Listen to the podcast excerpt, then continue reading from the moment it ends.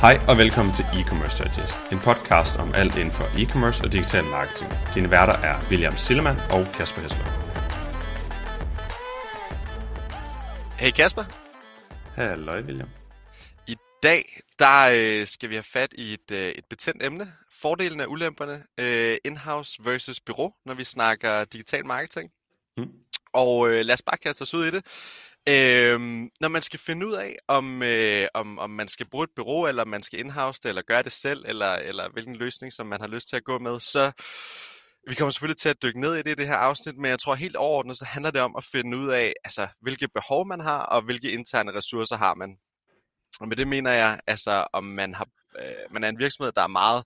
øh, heavily fokuseret på, på branding og har et in-house branding team, øh, som står for alt content creation og alle de her branding initiativer, men har brug for noget assistance i forhold til, til digital marketing, opsætte nogle annoncer eller nogle manuelle nyhedsbreve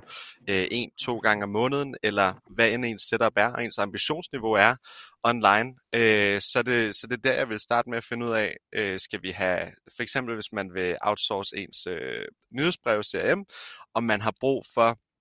at der bare bliver sendt to nyhedsbrev ud om måneden, eller man rent faktisk kører flash sales øh, to, tre, fire gange om måneden, og kampagner, der strækker sig over to uger med en øh, masse sendouts og urgency, øh, follow-up e-mails osv. osv. Og derudover også, hvad man, hvad man har af interne ressourcer. Har man nogen, der reelt set godt kunne blive oplært i at øh, skifte nogle kreativer på, på meta, eller har man nogle ressourcer, som, som rent faktisk er interesseret i at udvikle sig, eller øh, specialisere sig inden for et given øh, felt, så, så kan man også øh, løbende eventuelt indhouse den del. Øh, også, ja, så vidt jeg ved, Kasper, så er der også nogle byråer, der, øh, der tilbyder sådan nogle workshops, hvor de også mm. oplærer in-house øh, ressourcer i at overtage nogle af processerne og opgaverne selv.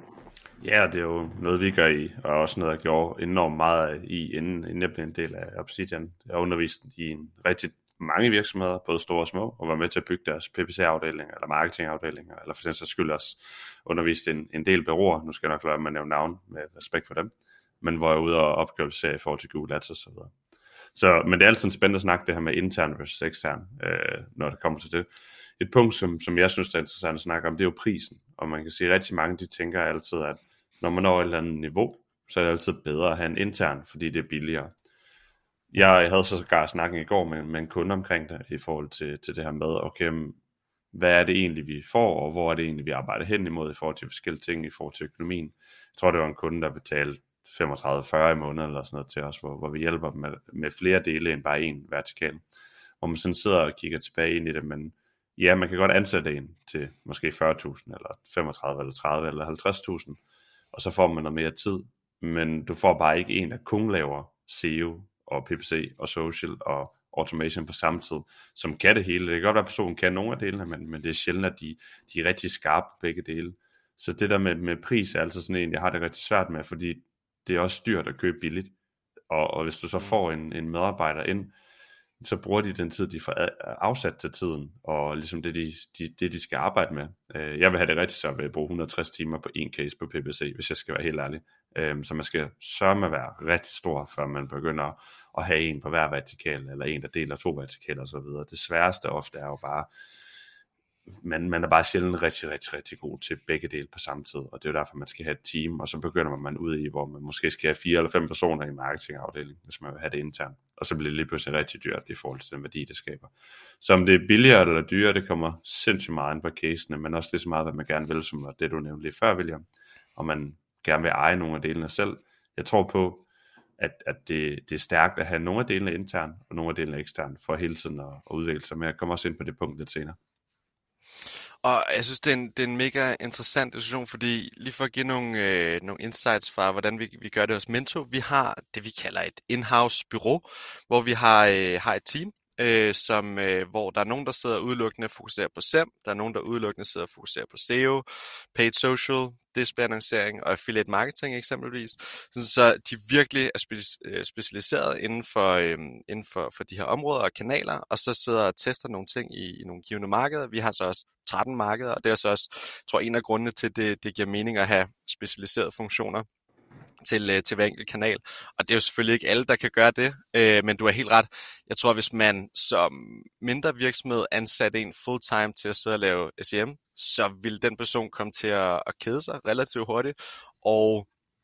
hvis man Øh, og så er, der, så er der bare ikke særlig mange virksomheder, hvor det giver mening at, øh, at have en, der sidder 160 timer om måneden på, på en kanal. Og så skulle man gå den vej, der hedder, hvor man ansætter en, øh, en digital marketing specialist eller manager, som, har, som er stærk inden for, for alle de forskellige kanaler. Problemet med dem er, at øh, jeg ved ikke engang, om de overhovedet findes, men, men hvis de gør, dem, der er rigtig skarpe på alle kanalerne, øh, så er de pivdyre, og, og du, kan ikke, du kan ikke holde på dem i, i særlig lang tid. Nej, det bliver måske mere, hvis du snakker til en rolle, hvor, hvor man kan ned i mange dele, så er det ofte nogen, der har rigtig meget erfaring, og så er det mere en CMO eller Head of Marketing, end, end det er sådan en digital marketing specialist, fordi den, den person vil så skulle enten kunne udfordre dem, man har under sig øh, på et eller andet niveau, eller dem, man arbejder med eksternt i bunden. Præcis, og hvis man alligevel vælger at, at gå med den løsning, hvor man ansætter en digital marketing manager, som har ansvar for SEO, for Google Ads, for paid social osv. in-house, jamen så bliver man også nødt til at have nogle andre ressourcer i virksomheden. Eventuelt en, en stærk head of, uh, of marketing eller en stærk CMO, der du kan bruge til, um, til at spare med, eller som, uh, som, som kan hjælpe den her digital marketing specialist. Uh,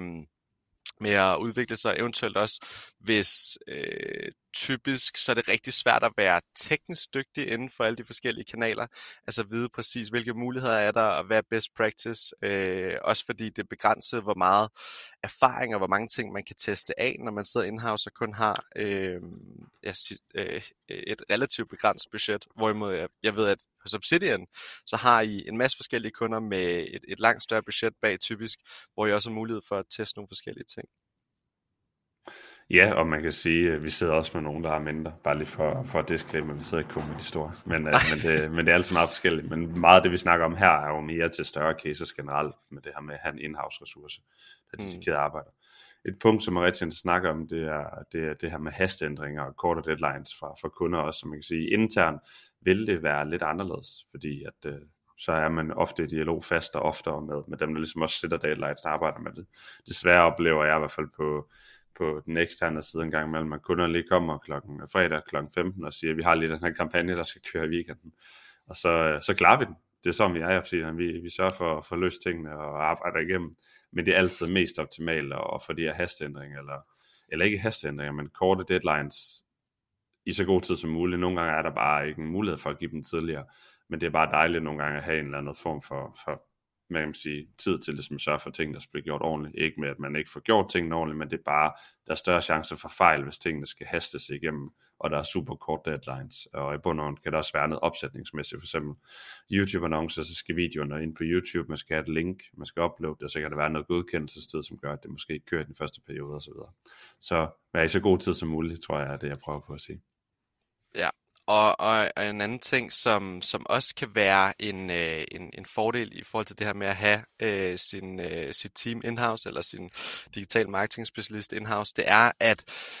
når man sidder som bureau, så er det relativt begrænset øh, alle de her diskussioner, som man har over, over skrivebordet, og alle de her forretningsindsigter, som man får i diverse møder og catch-ups, og når man deltager, ja, når man generelt bare er i, i miljøet op på kontoret.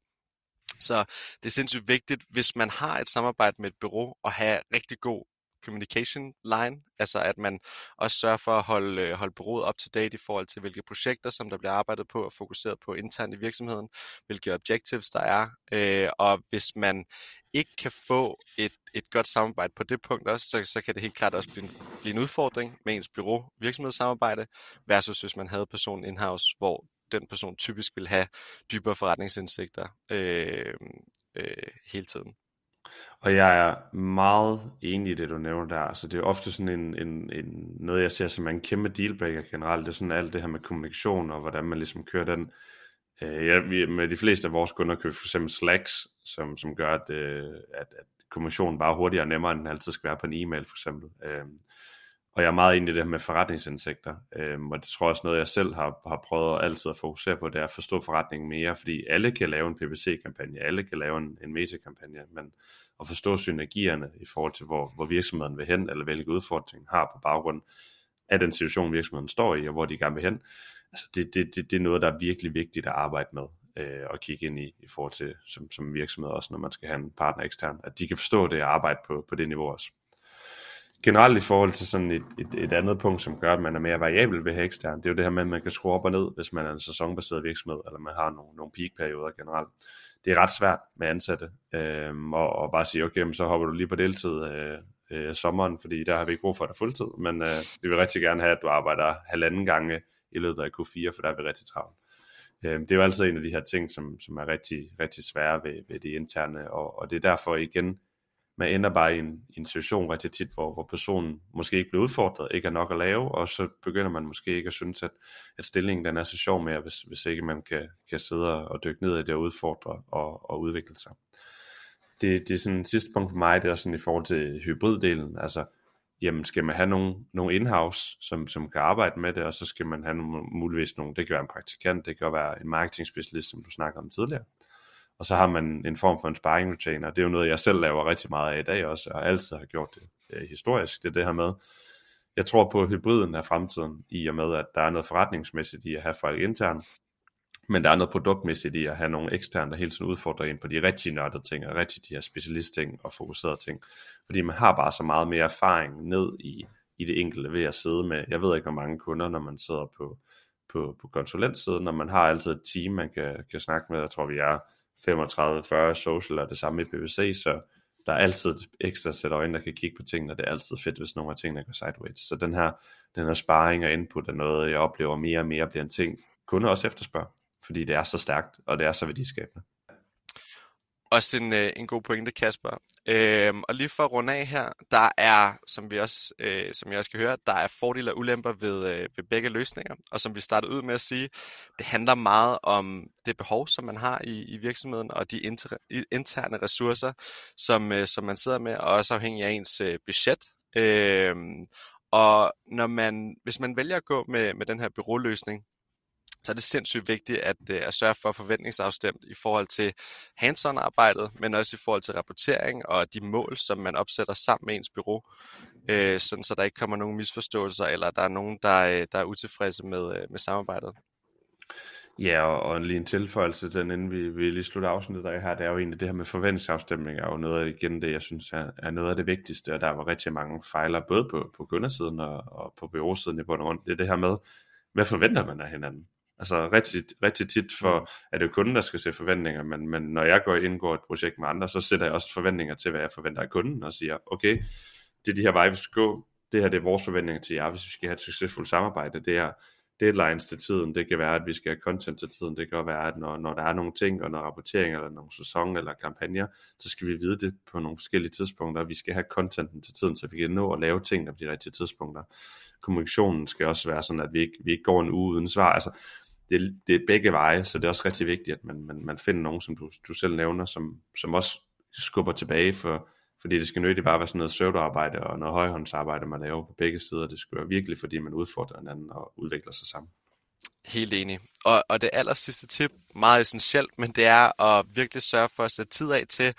at finde og vælge et, øh, et stærkt bureau. Øh, både hvor der også er kemi øh, mellem, øh, mellem virksomheden og, og, og dem, man skal arbejde sammen med i bureauet, men også mere for at sige, der er mange bureauer derude efterhånden, og kvaliteten svinger meget i forhold til, hvad jeg har set.